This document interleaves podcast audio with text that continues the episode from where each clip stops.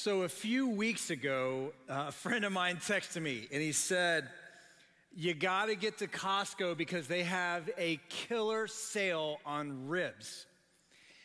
And my family loves to eat ribs. We love to smoke them, bake them, whatever. I do not discriminate when it comes to ribs, okay? Any kind of prepared ribs, we're all in, right? So a friend of mine texted me and said, hey, there's a huge sale. So I run over to Costco, sure enough, huge sale on ribs. So I call my wife, I say, sweetheart, we're not gonna be able to send our youngest to college because I gotta stock up here. I'm, I'm saving money, right? And so I bought like uh, a bunch of ribs, take it home. My wife is like, what are we gonna do with all these ribs? And I'm like, I got it, I got it. Which for those of you who are married understand is husband speak for, I don't know. Right? And so I'm like, I don't know. I, I, I had several packages of ribs and I'm like, but honey, I got a great deal, right? And so he's like, all right, well, here's what we're gonna do. It's like, why don't we cook one up and then we'll just freeze the rest and obviously we'll use them up as we need them. Perfect, great plan. So I put them all in the refrigerator, got busy throughout the rest of the day. Next day comes, oh, I can't remember, we had something going on, whatever. I don't know, I just didn't get to smoking that one rack of ribs. And so then uh, I was out of town that, that, that following week and I forgot to put those ribs in the freezer. So I get home from being out of town, come back the next weekend, go to get the ribs, and they're all expired. But I got a great deal on those ribs. And my wife's like, hey, honey, are we gonna have some of those ribs? And I'm like, well, sure, we can have ribs, but I'm gonna have to go buy some more. Well, why? And I'm like, that's none of your business, honey, okay? It doesn't matter why. And I totally forgot to put the ribs in the freezer. But again, I got such a good deal, I f- still feel like I saved money. I just never got to use the ribs I saved money on. Lesson learned. And if you use that as a parallel for where a lot of people are today in terms of making a difference for King Jesus, Here's, here, here's what you discover. There are a lot of, a lot of Christ followers today that have been called, gifted, equipped, resourced, who aren't using what they have to make a difference. And instead of using what they have while there's time and opportunity, they sit and spoil and come to the end of their lives and look back and realize that they wasted a lot of opportunities that they had. Uh, let me, let me say it to you this way. If, if, if you look across the landscape of American Christianity right now, okay, let me let me just kind of take it with a, a, a group of churches that we partner with here at Bell Shoals. We partner with some churches, about forty-five thousand of them across the country, okay? We're, we're in a network, about forty-five thousand churches in our network. Okay, listen to me. The majority of those churches will baptize no one this year. The majority of those churches will send out no one on mission this year. The majority of those churches will give very little to church planning, campus planning, international missions this year. And you say, how can that be?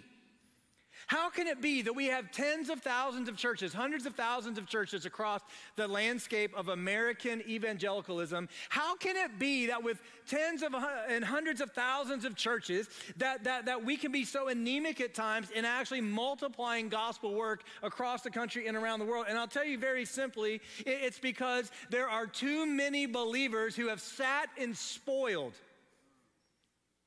as opposed to using what they have. That's the simple reality. You have to try really, really, really, really hard as a church to reach nobody with the gospel in a given year. And by try really hard, I mean you have to fail really hard. But as we look around the country, here's what we're seeing today. Church planting efforts need to triple to keep up with two things: the number of churches who are closing their doors and the growth in population. In order to reach the current American population with the gospel across the United States, with the majority of our citizens located in and around major cities, we have to triple what we're doing now. Because so many churches are closing the doors, we can't keep up with the population. It's an amazing thing. Listen, eighty percent of new life comes from new work. eighty percent of the, of the new life that we experience in terms of, of, of people coming to faith in Jesus happens not through existing churches, but through new churches and new campuses. And so, and, and so if you look at where we are today and we think about making a difference, that's what this series is all about. Here, here's what I want you to see today. We can really only make the difference that the Lord has equipped us to make if we get in the game, if we use what we have before it's too late. Because God's will for your life is not that you sit and spoil, but that you get in the game, you use what you have, and you make a difference for Him while there's still time. And can I just tell you, I know some of you are new to Bell Shoals. I, I just want you to know, in my view, the primary reason that the Lord has blessed Bell Shoals so richly over our sixty plus years in existence is because Bell Shoals has never been a church about Bell Shoals. We have been a church about multiplying gospel work to the neighbors and the nations. Amen. And Bell Shoals has been a, a church from day one that's been about getting the gospel to our neighbors and the nations. We've been a church about launching missionaries and church planters. We've been a church not about ourselves. We have been a church that's been about multiplication for sixty plus years. And let me tell you the kind of church that God blesses. Let me tell you the kind of Christ follower the Lord blesses. The kind of church, the kind of Christ follower that doesn't sit and spoil, but the kind that multiplies what they have. The, the, the Lord gives to those who are giving. He multiplies those who are multiplying. And, and hear me now, in your life, in your family, and in our family collectively here at Bell Shoals, the way that we continue to see the blessing of God is not by sitting and spoiling and just enjoying what we have. We could do that, by the way. We're, we're pretty blessed. God's blessed us in a great way. We could sit and ride this thing out as long as we can, or we can see where we are, who we are, what we have as greater opportunities for kingdom impact in the future and prayerfully consider ways that we can be even more effective in the days to come than we have in the past. And so I want you to see today, when we think about success as a church, we think about what it looks like in your life, in your family, in our collective family to be successful, impactful. Here's what I want you to see today, okay? Being successful is all about being one who is sending out and supporting the work of the gospel at home and around the world. You see, a successful church, if we take this as our faith family, if we look at it collectively, say, how do we define success? It's not in, in numbers. It's not in budget. It's, it's not in some of these measurables that we look at and evaluate. Listen, ultimate success is not about reaching a certain number or a certain target. You know what ultimate success in the context of the local church is all about? It's about making a difference in this way, sending others out and supporting, multiplying work at home and around the world. A successful church is a sending church. It's not a church that sits and spoils, right? It's not a church that wastes what they have. It's, it, it's not a church that, that, that's, that's comprised of individuals and families who are just an end unto themselves. No, being a successful church, a successful people, means that we are sending others out and supporting the work of the gospel around the world. And so that's why we here at Bell Shoals are all about sending and supporting. One of the favorite parts, my favorite parts of my job is meeting the incredible missionaries who have been raised up and sent out from Bell Shoals over the years, who were serving overseas, and they come home on furlough and they stay in the home that we provide them and they interact with our membership, and I get to meet with them and hear their stories of faithfulness. I love traveling across the country. Everywhere I go and speak or meet and connect with people, I hear from others who have been impacted by the ministry of Bell Shoals literally everywhere I go. And I just want you to hear me on this. Our legacy will be measured not by how many we, we, we just raise up right here at home and, and how many we gather every week right here at home. Our ultimate legacy, Bell Shoals, is how many we raise up and then send out. It's about what we are doing to carry the gospel to our neighbors and the nations, to multiply this work at home and abroad. And, and that's a movement of which we are a part that we have to keep multiplying, not to sit and spoil, but to send and to support. You see, the, the work of the church has always been focused on this. Sending and supporting, sending and supporting. We, we engage in new work because it's so effective. Tim Keller said it this way: the vigorous continual planning of new congregations, both in campuses, which we are doing, and churches, autonomous churches, which we are doing, right? He says this continual planning of new congregations is the single most crucial strategy for, number one, the numerical growth of the body of Christ, and number two, the continual corporate renewal and revival of existing churches in a city. Nothing else, not crusades, outreach programs, parachurch ministries, will have the consistent impact of dynamic, extensive church and campus planting. You see, the Lord has brought us together as a faith family to reach people right here in West Central Florida, to be a blessing to our community, to make much of Jesus right here where we live, but also to raise some up, to send them out, to support their work, so that all around the world, the name of Jesus is proclaimed and the gospel goes forth. This has always been the pattern of multiplication in the local church for two thousand years.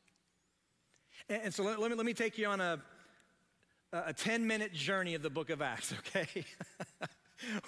We give you kind of a high-level level overview today as a part of our difference makers emphasis on what it looks like to send, support, sustain meaningful ministry so as not to spoil, okay?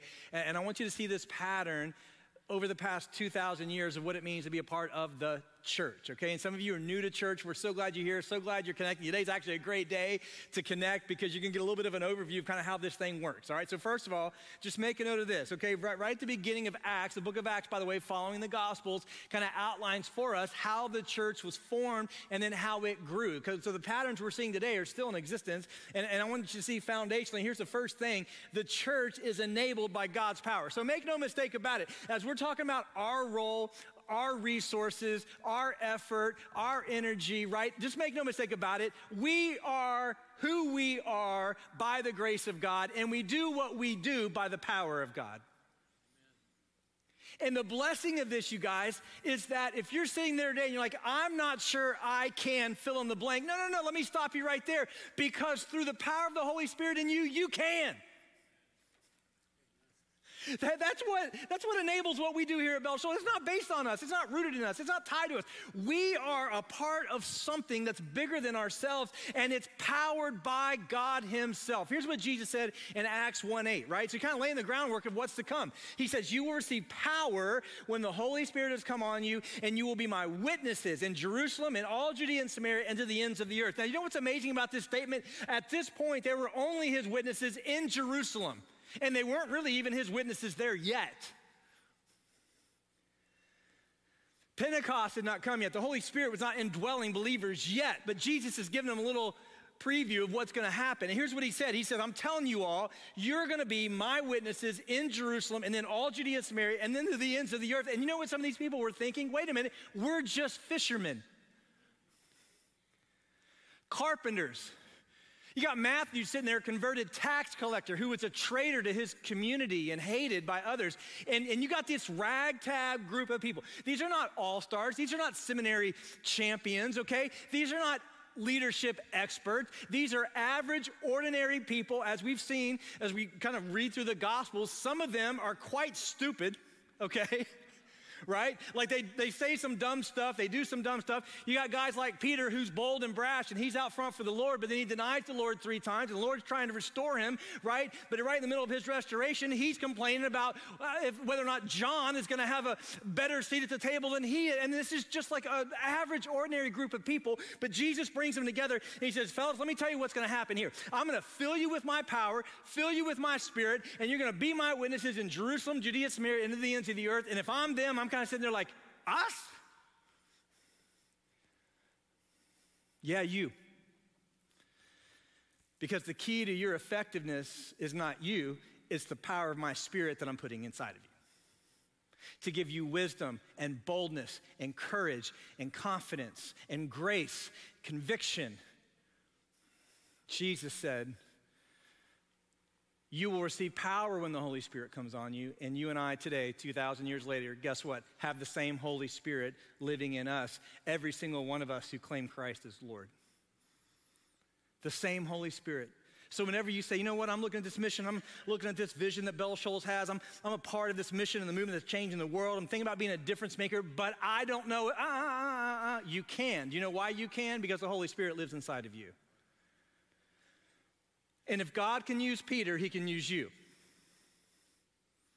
And don't be going up to Peter in the new heavens and new earth one day saying, hey, you're not going to believe what my pastor said about you.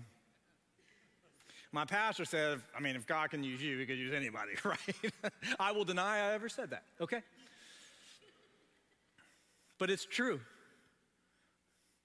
If he can use a ragtag team of fishermen and tax collectors and carpenters to change the world, he can use us.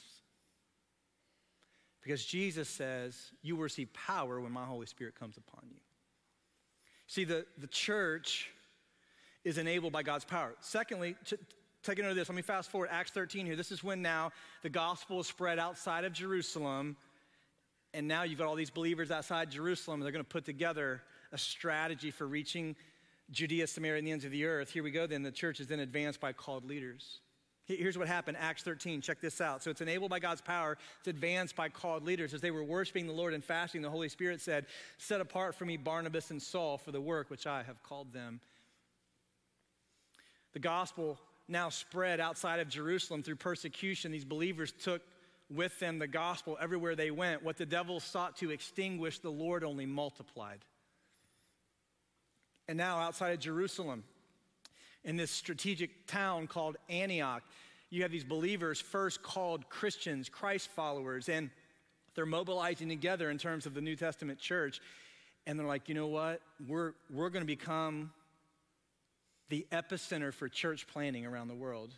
And the Lord said, here's what you're gonna do. You're gonna raise up Barnabas and Saul. You're gonna send them out and you're gonna support them in the work. And, and so this is the amazing thing. They, they laid their hands on Barnabas and Saul, and then that's the Apostle Paul there, by the way. And he, he went on his missionary journeys. And, and, and we've talked a lot about how the Lord uses people who aren't vocational pastors or missionaries, and that's true. And I want to emphasize that again today, but hey, make no mistake about it. For those who are raised up, called, and sent out, they play a vital role. And I thank God for them. Can I tell you what I'm praying for right here at Bell Shoals as a part of our vision of these next ten, twenty years?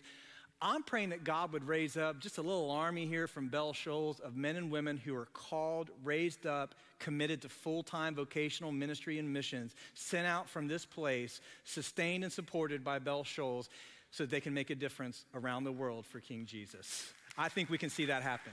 Do you? I think we can see that happen.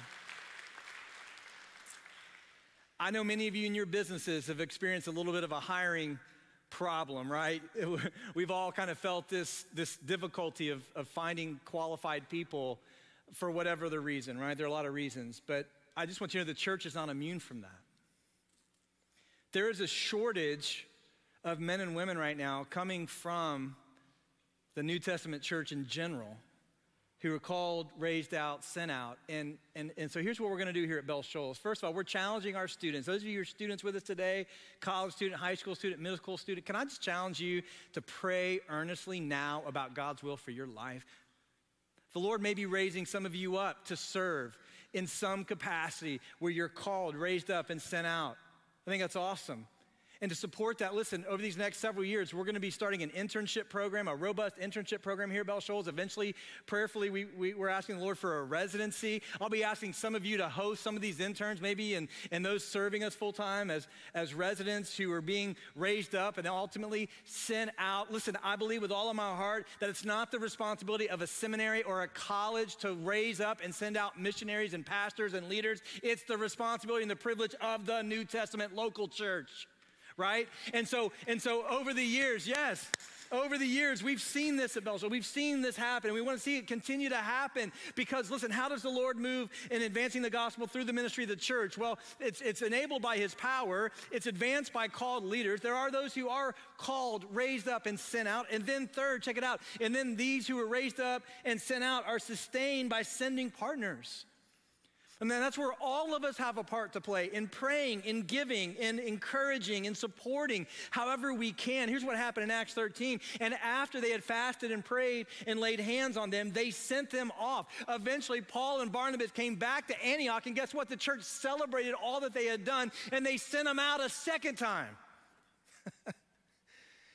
And we need those who are called and raised up and sent out, right? But then we also need the rest of the fellowship to come alongside, to sustain, to support, to pray, to give, right? All of us have a part to play in making a difference. This is the pattern multiplied over and over and over again. And that gets us to the last thing. And he, here, here's the encouraging, I think the most encouraging part. Then, then, then we're encouraged by Jesus' promise. Notice we're enabled by his power, right? We, we, we are led by those who are called full-time, sent out, right? Though they are sustained and supported by partners in the game. And then finally, we're encouraged continually by Jesus' promise. What was the promise? First of all, Jesus said, I'm going to build my church and the gates of hell will not prevail against it. In other words, here's what's so cool. We get to be a part of something that is guaranteed to be effective, guaranteed to win. I love that. I love being a part of teams that are guaranteed to win. How about you? I thank the Lord today that I was not raised in Tennessee. No, not because Tennessee's a beautiful place, but to be a volunteer fan today is a rough day, right? And our lead worship pastor here for all of Bell Shoals is Jason Millsaps. Jason led us today. He's just a wonderful man, a great friend. But Jason was not blessed to be born in Ohio. He was born in Tennessee, in Knoxville, Tennessee. And yesterday, Jason played the mighty bulldog, and he was so excited. We talked about it all week. He was prayed up. He was burning incense. He was offering sacrifices. He was doing everything he could do, and his mighty volunteers got destroyed. If you're not a football fan, you have no idea what I'm talking about. You're Googling stuff on your phone. You're like, I don't know, but... Um, I texted Jason yesterday afternoon because I seek to be an encourager. Yeah, I said, Jason, come have some expired ribs. They're really good. Um, yeah, that's good.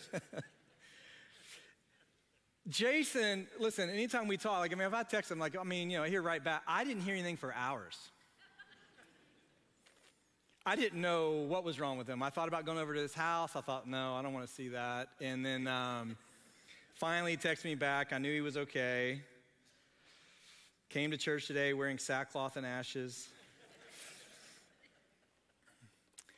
I don't know about you, but I like to be a part of something that's going to win. And, uh, man, here's, here's what's so cool. You, you put all this together, right? Here's the pattern that the Lord has entrusted to us, okay? This is the pattern he's entrusted to us. That he's going to fill us with his power, his giftedness, his enabling. He's going to supply every need that we have. He's going to give us resources beyond even what we need so that we can share in his ministry of multiplication. And, and, and then as we're together, he's going to raise people up, send them out. He's going to give us the privilege of coming alongside, sustaining, supporting, like getting a part of, of, of what he's doing, being a part of that. And then here's, here's his promise, right? This is what encourages us, his promise, that what we are doing in terms of our kingdom work, check this out, you guys, it's never going to fail. Man, how good is that? Every dollar we give, every dollar we leverage, every person we send out, every prayer that we offer, right? Every phone call we make, every note that we send, just as we're being a part of this mission, this movement, right? As we're launching new campuses like what we're doing here over the next seven years, as we're supporting church planters called in other areas, as we support our missionaries, as, as we're a part of this work, as you're a part of this work, you're a part of something that's not gonna fail. You're guaranteed to succeed. This is the promise of Jesus. He said, I'm going to build my church and the gates of hell are not going to prevail against it. And then the very last verse of Acts, okay? The very last verse. This is awesome. Paul is in Rome. This is his third journey now, sent out from Antioch. Now he's in Rome. He knows if he can get to Rome, he can already reach the world because there are people in Rome that are going all over the world. And so he's in Rome, but he's under arrest. He's living in house arrest. Think of like he's got an ankle bracelet on. You know what I mean? Like he's under house arrest. And you and I might think, and others might think, oh no, look at the look, look, look at the hindrances to Paul's ministry. Look at the hindrances to what he's doing. No, no, no, no, no, no, no, no, no. Jesus said, I'm gonna build my church and the gates of hell are not gonna prevail against it. So Paul stayed two years in his own house there in Rome, and he welcomed all who visited him, proclaiming, here's what he was doing, proclaiming the kingdom of God and teaching about the Lord Jesus Christ with all boldness and without hindrance. You think those chains are a hindrance to him? It's not a hindrance. You know why? Because those chains cannot stop the advancing of the gospel. It's not, that's not a hindrance. And the very last word, literally in the original language, the very last word in the book of Acts is the word unhindered. This is what encourages us. This is what keeps us in the game. That we have the Lord's power, we have his enabling, we have his gifting, we have his resourcing. You know what we need to do? Get in the game, stay in the game, and quit spoiling what we have. Leaning into the Lord's power, leaning into the gospel, that salvation is in Christ and in him alone. Raising those up who are called and sending them out and then sustaining them and supporting them and joining them in their work. And with that, here's what's, here's what's true. This work will continue to go forth in a manner that is without hindrance. You say, Corey, wait a minute. Have you noticed all the political wins? Well, have you not noticed all the craziness of our culture? Have you not, have you not paid attention to all the obstacles that exist? Uh, you know, actually, um, I'm aware of them all, but I know this. Jesus said he's going to build his church, and this movement of the church is going to continue to advance unhindered. Amen. This is the promise that we have. And so we give, and we pray, and we support, and we send, and we stay a part of this mission, the movement that's changing the world and has been for two thousand years. That's what Go twenty thirty is all about. If you're new to Bell Shoals, this is our vision for the next seven years, to, to evangelize and baptize twelve hundred people. To send a thousand of our members overseas. So as you leave today, you can stop by one of our round tables over here in our missions area, and you can connect with the team leader who next year, check this out, has lined up. We have twelve teams right now scheduled to go in twenty twenty-three, and you can be a part of that. I think we can send a thousand members in five years. I'm hoping that you're coming to me in seven years saying, wow, you way undershot that number. Good! I'm already bad at buying ribs. I'd love to be bad at guessing on that number, right? Setting a goal. I think we can send more than one thousand on mission, no question. We got twelve teams already lined up to go next year. If you've never been on a mission trip, you need to go. It'll change your life. We're going to send seven hundred fifty in our academy, enroll in our academy, seven hundred in a D group, five new campuses. Why? Because new work leads to new life, and zero dollars in debt so that we can put more dollars where they matter most in terms of missions and ministry and stay on this trajectory of sending out, supporting meaningful work, and making a difference around the world. Listen, this is our legacy, Bell Shoals. Listen to me. For two thousand years, this is our legacy. The Lord's given us his power. He's called some out to lead. He's called all of us then to support, to sustain, and then to lean into the encouragement that he is going to do what he's promised to do. And this has been happening. Listen, in the year forty-two, Mark, one of that ragtag members of the disciples, right? Like, like he went to Egypt with the gospel. In forty-nine, Paul went to Turkey. In fifty-one, he went to Greece. In fifty-two, the apostle Thomas went to India. In fifty-four, Paul went on his third missionary journey to Rome. The gospel began to expand outside Judea, Samaria.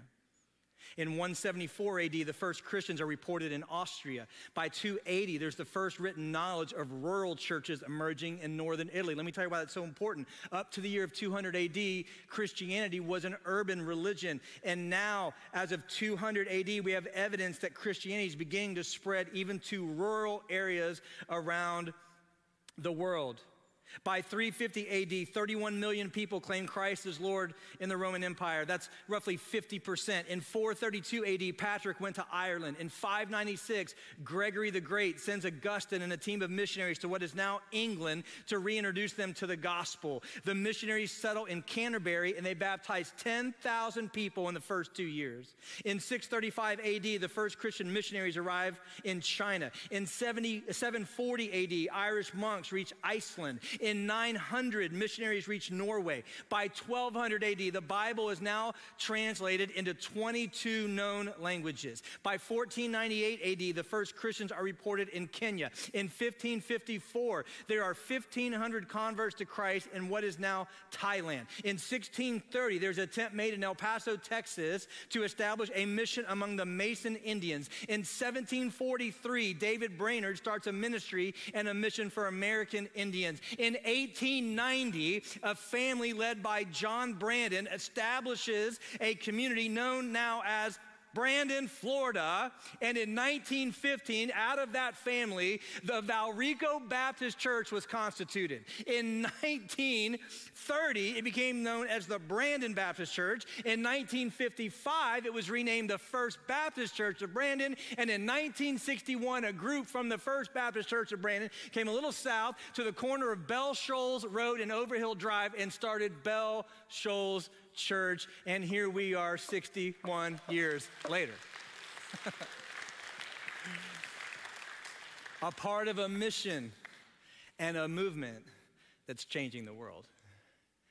And you and I can be a part of it. Called up, raised out. Yes, we pray for the Lord to continue to call and raise up and send out those from among us. And then to sustain and to support and encourage those who are, and to be a part of this mission, this movement that's changing the world. And we're doing that, not just with our new campuses, but with some of the churches that we're partnering with, where God's raised up and called out some vocational pastors to lead the charge. And so today I want to introduce you to one of those pastors, a man named Kirk Kirkland, who's here with his wife, Karen, who are called to reach Cincinnati, Ohio.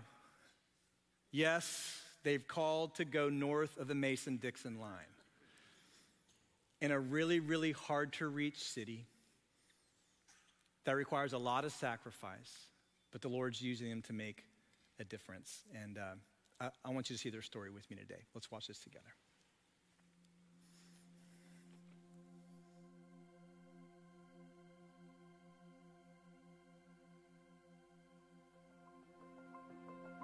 Kirk was an assistant pastor at our home church for seven years, and we got married, I think around his like fifth year of being an assistant pastor, so we got married, and we just kind of knew from the get-go, like, okay, we're not gonna be here forever. You know, like maybe we should start our own thing. We were all about sending mission teams overseas, supporting missionaries. We were all about the dot on the map. You know, we wanted to have all the dots on the map that we could. And it was a, a wonderful church culture that we grew up in. I went on several mission trips, and every time I would go, I'd get this sense of, why aren't we doing what they're doing in our city? They would have uh, a missionary we would support, and that missionary would have multiple pastors throughout all the villages around the main town that would have church plants all around the, uh, the main church. And I thought, why aren't we doing that? Why aren't we the main church? And we set up and start new churches around in the smaller towns around our city. And so uh, through that, and through, tragically, through actually a story of a friend who passed away in a car accident, who was going to plant a church. And when he passed away, I had this nagging belief that someone needed to take his place and plant that church. But then we just started thinking, what's the biggest city closest to us? And where's there a need? We wanted to go where there wasn't, you know, an evangelical church on every corner. We wanted to go and, and reach people who, who there was a lack of opportunity to what we would say, hear the gospel. And so, lo and behold, we started thinking about Cincinnati. And then just as we were praying, we knew people in this city had been praying for someone to come. There's so many churches everywhere, but not a true Bible-believing church can be found in downtown. That's where we started. We both had this heart of, what, what about people who are just don't have this opportunity? They're far from God. Maybe for whatever reasons, the cultures or the the traditions that sometimes churches have built around have fenced people out. And they're not going to walk through the doors of the church, or they're they're hurt by the church. Is there a way that we can reach people who aren't being reached? We didn't know. We didn't know. We had no idea what it was to plant a church. Uh, we were so naive and foolish. And so a- as we grew in our faith, we realized that we didn't start a church. Jesus did two thousand years ago. And we were just joining him.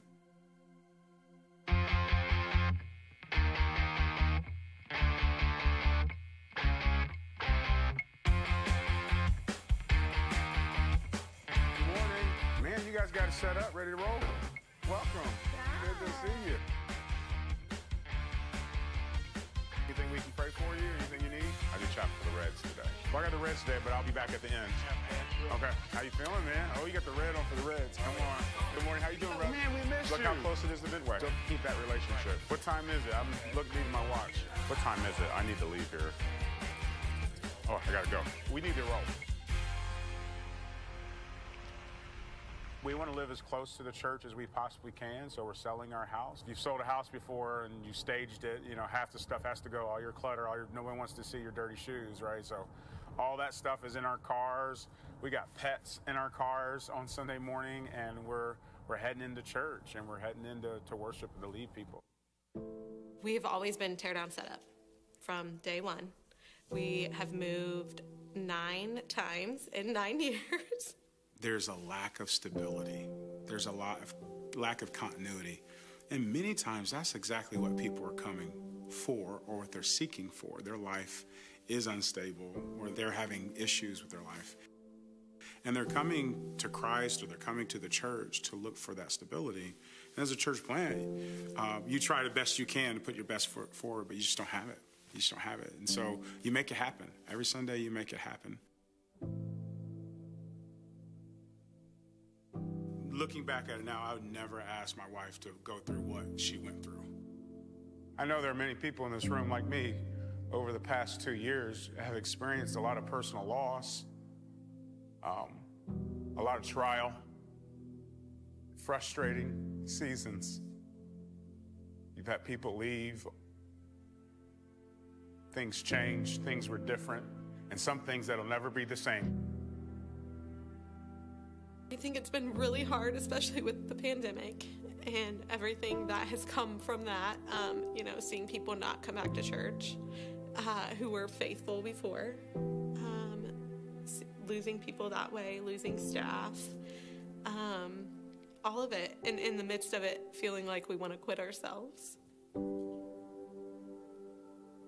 I think people think that pastors and pastors' wives are so resilient, and they don't feel the hurt and the pain that they do.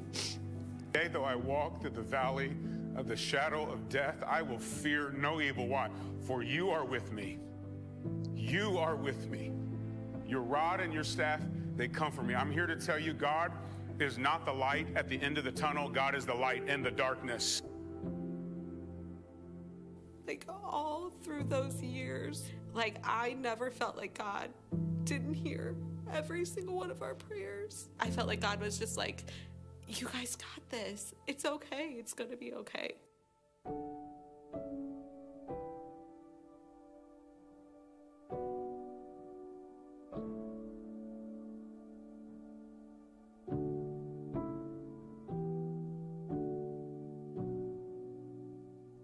So when God opened up the door for this space, we were so grateful. And it's not about just the convenience. Yeah, I mean, it is nice when you put something down and then you show up the next day, it's still there.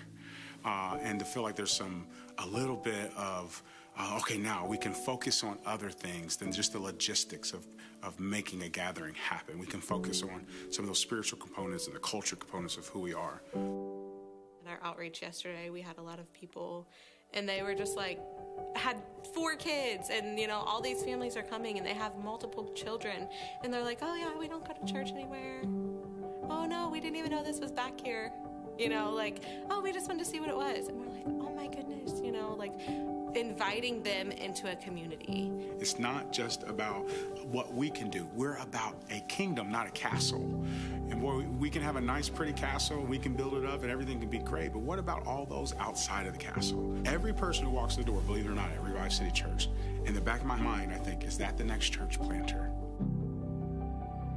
We want to see a revival across the city, and the city impacted, where people of all different walks of life come, they find family, they meet Jesus, they find a community. Once they find that community in Jesus, their life is transformed and they discover their purpose. And then we make Cincinnati, that city, a launching pad throughout the whole world, all the cities of the world. All the families of the world are blessed because of Jesus. All the cities of the world can be blessed because of his church. Hey, how are you doing?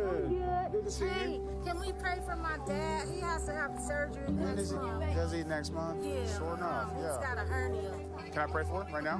What's Dad's name? He has a heart for community. He has a heart for people from all different walks of life. He doesn't care. Like, he legit does not care what somebody looks like, how much money they make, where they've come from. He just wants to reach people. And for me, the reason why I'm still here, number one, is because I felt called. I believe I was called by God. And when it got hard, and it got hard, and it, get, and it continues to be hard. There's continues to be challenges. But when you have the sense at the end of your life, you will stand before Jesus, and he will look you in the eye. And my heart's desire is that he would say, well done, well done.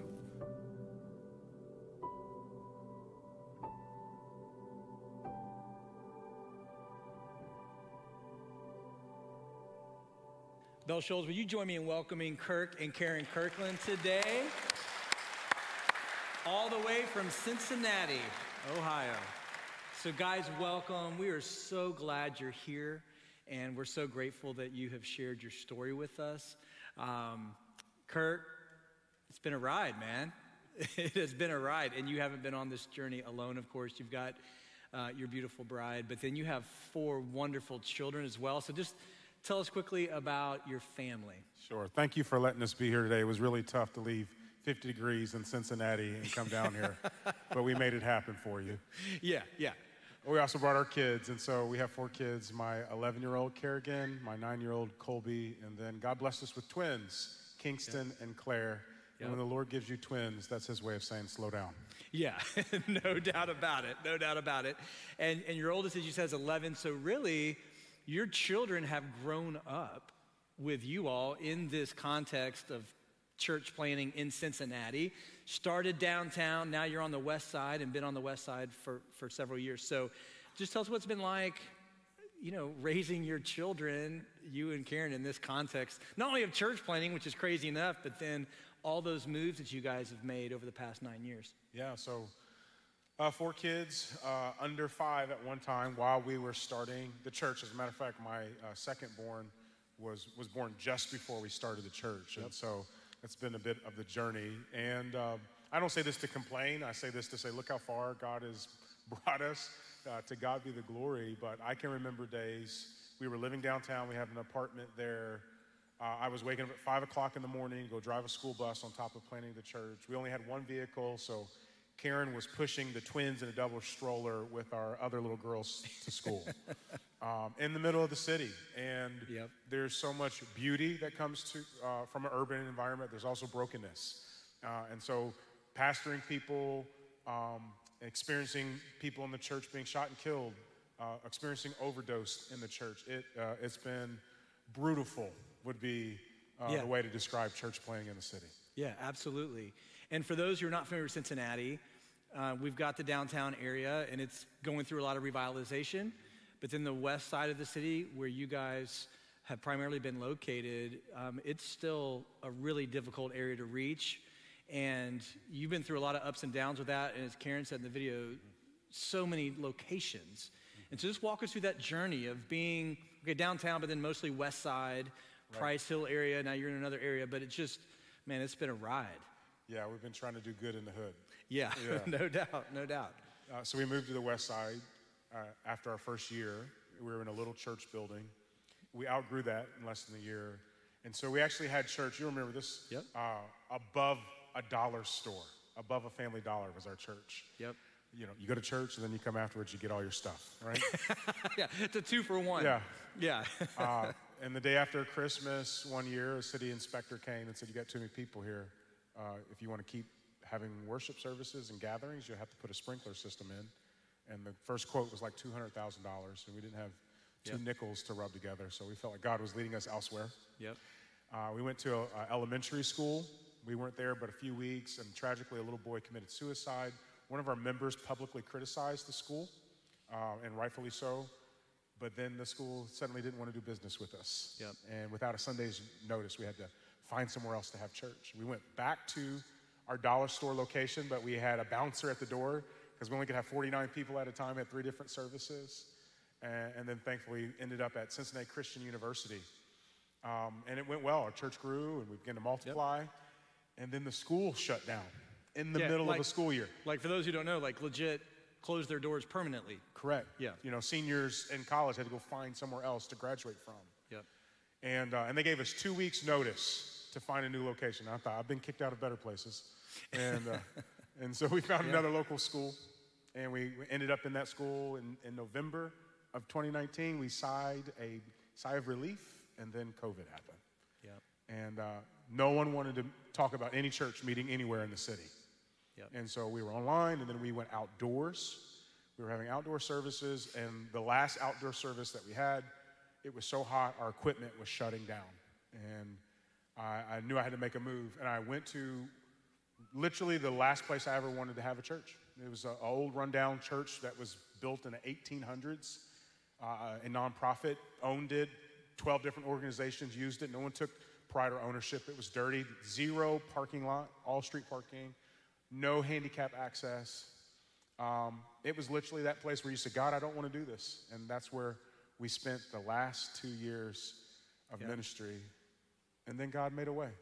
That's right. And we have five acres of land right in the middle of the city. Yeah, yeah. You just got to your new location, and what what a blessing that is. So just tell us about the opportunity you're going to have now moving forward with, with your own space in your own section of the city, still on the west end. So tell us about what you guys are looking forward to with that. Yeah, so again, that sense of, of, of a legacy uh, that one day when our time comes, and I, I pray it's twenty years from now, but one day there's going to be that next set of leaders that advance the mission, and we lay hands on them, yep.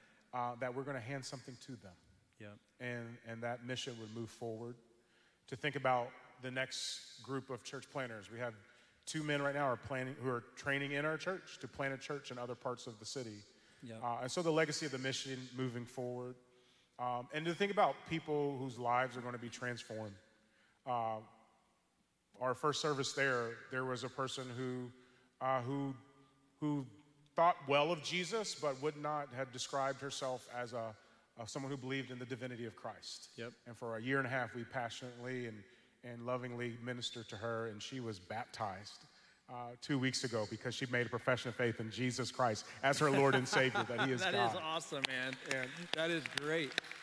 That's great. So you want to see people come to know Jesus yep. and, uh, and find a community, find a place where they're transformed and discover their purpose. And so time and time again, we want to see God do great things in people's lives as he makes them whole. Yep, absolutely. Well, last thing, we, we want to come alongside of you in this journey.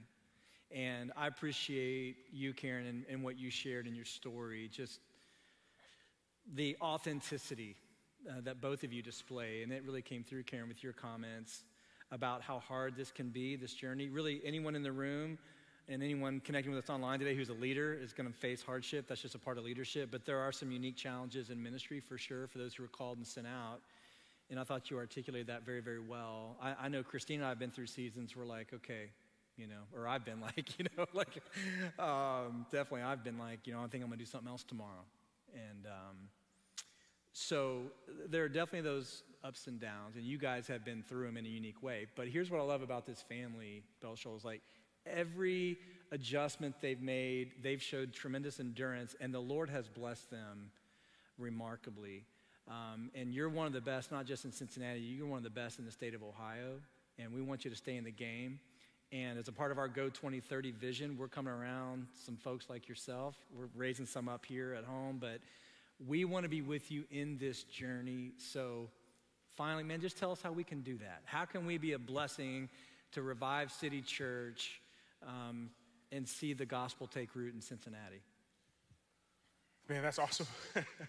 um, you, you just guys don't know how grateful to hear that.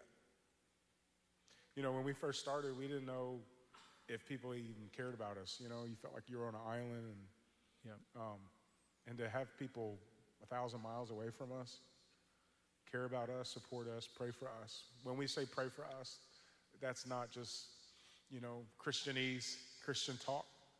Uh, when you face hell, it's good to know you got someone holding the rope for you. So uh, thank you for praying for us. And uh, I would say the greatest thing you could do, if God would lead you to, is just boots on the ground. Show up in Cincinnati. Maybe don't come at wintertime. You no, know? no. You don't. Uh, hey, you don't have to tell us not to come up there in the wintertime. We ain't coming in the winter, but... Uh, spring yeah, even, and summer, right? I mean, yeah. We're thinking spring, summer. Okay, yeah, yeah, that's what. Yeah, so just just show up, and uh, uh, there's something yeah. that happens. It's a flywheel that happens that, you know, where your feet are, you know, there there your heart will be also, and uh, and so if you come and see, you know, we have a brand new building again, five acres of land, fifteen thousand square feet of building. It, it is run down. The church that we bought it from has died. It's dying. It's a dying church, and they just let it go for the past four years. Um, so a lot of work that needs to be done uh, okay. to have a good first impression. Um, but then there's, we we sit on the, on, uh, the west side of Cincinnati. There's one hundred thousand people who live on the west side. Yep. And primarily who are unaffiliate of any type of, of religion or faith, or lots of people who are actually connected to uh, a faith that has failed them and, uh, and who are just without Christ. They have a, a sense of who God is, but they're without Christ, or they've never been discipled. That's right. And so uh, partnering with a church like this could help us go further, faster, uh, to introduce Jesus to our community. Good. Well, that's perfect, because uh, what we're announcing today is that actually we are adding you as one of our ministry partners as a part of Go twenty thirty, and we're going to add our thirteenth mission trip in twenty twenty-three, and it's going to be to Cincinnati, Ohio. All right? so, uh, so I was, we wanted this to be a surprise for them, so I'm really glad you said you can take teams, because um, that would have been really disappointing uh, to have announced that, and you're like, we can't do anything. But uh, I know there's a lot we can do, and we're going to do it together. We want to send multiple teams your way here in the next couple of years. Um, we will be announcing this, uh, the dates. We're going to coordinate dates, with, of course, with the Kirklands. But over the next uh, couple months, we'll be announcing that, Bell Shoals. That'll be our thirteenth mission trip. We know that not everyone can go to India. But, uh, man, a lot of you could spend five days up in Cincinnati. There's great food there, uh, great gospel work. I'm telling you, so impressive what, what, what you guys are doing. And so that'll be our thirteenth mission trip next year. We're going to come see you. It'll definitely be spring or summer. All right. Yeah, we definitely don't want don't, we don't want to see winter uh, in Cincinnati. And then the other thing is, you didn't mention this, but do you cash checks? I'm, I'm a Baptist preacher. Yes. Okay, good. I'm just making sure you didn't mention that. But um, I know some of our members are going to be praying for you. We have a lot of life groups represented here today that I could anticipate adopting you guys and praying for you. We're going to send some teams your way as a part of Go twenty thirty. And uh, the last thing, man, we have a missions budget. And this year, we've set aside some dollars for church planting beyond just what we're doing with our campus planting strategy at home. And so today, on behalf of all of Bell Shoals, I'd like to give you five thousand dollars to Revive City Church.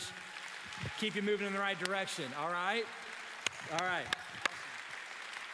And um, I just want you to know, you're not alone in the fight. I know you have a lot of support, but um, man, Bell Shoals is added to that list, and um, we just couldn't be more grateful for what you're doing. There aren't enough of you in places like Cincinnati doing what you're doing, and so we're with you in it one hundred percent. All right? Thank you all so much. Yeah, we love you. We're with you one hundred percent, all right?